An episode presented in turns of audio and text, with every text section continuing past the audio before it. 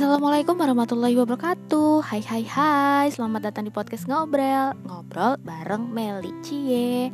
Gimana kabar kalian semua hari ini? Semoga dalam keadaan sehat ya, amin.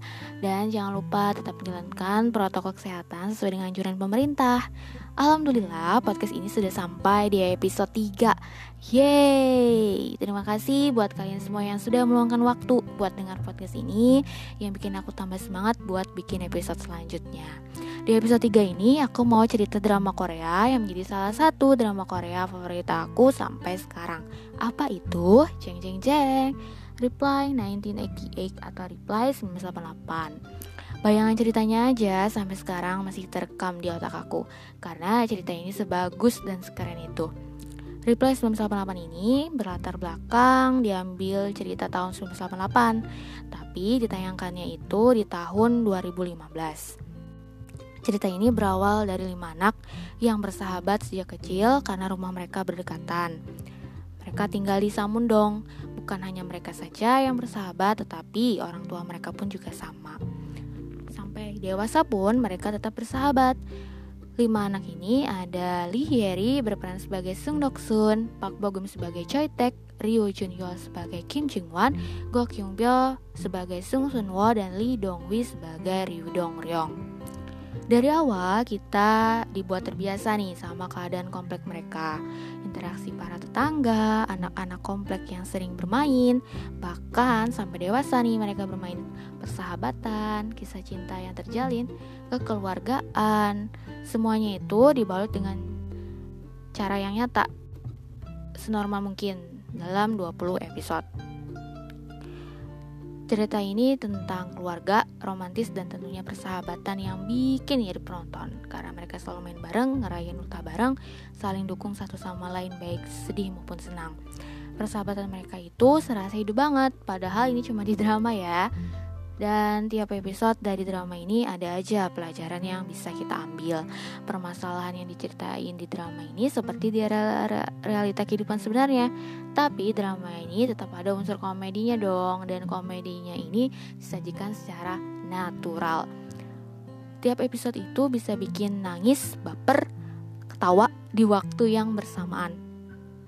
Soundtrack dari play ini bikin nostalgia, keinget kenangan yang dulu aja. Kalau nonton nih drama Ingat kenangan sekolahnya, tetangganya, tempat tinggal yang menjadi saksi masa kecil yang kini sudah banyak berubah Seperti di Samundong.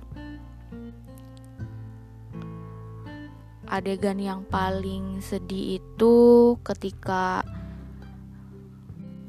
mereka pindah dan itu bikin sedih banget dan aku nangis di bagian itu. Terus Bora yang nggak bisa nyatakan perasaan oh ya Bora itu kakaknya dari Duksun Bora itu nggak bisa nyatain perasaan sayangnya kepada ayahnya lewat ucapan hanya bisa lewat tulisan. Itu yang sedih juga part sedih. Terus Jungpa yang nggak bisa mengungkapkan perasaannya Jungpa ini Juhwan ya yang nggak bisa mengungkapkan perasaannya kepada Duksun adegan yang relate sama kehidupannya, kehidupan nyata, itu adegan yang saling mengirim makanan. Karena di part ini mengingatkan kebiasaan dulu yang sekarang sudah mulai jarang terjadi. Drama Korea ini benar-benar relate banget sama dunia nyata zaman dulu ya sebelum adanya media sosial, sebelum adanya handphone, pesan aku cuma tiga. Buat kalian semua pesan aku ada tiga. Buat kalian semua jangan lupa nonton di drama karena drama ini sebagus dan sekeren itu. Drama ini juga dapat penghargaan karena memang ceritanya sebagus itu.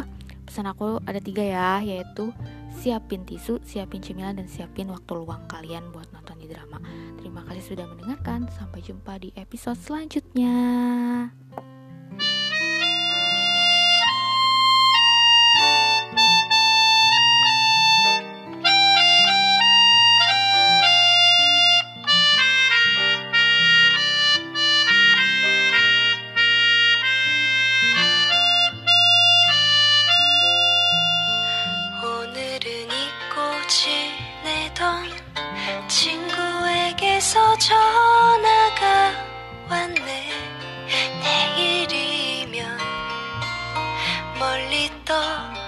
간다고.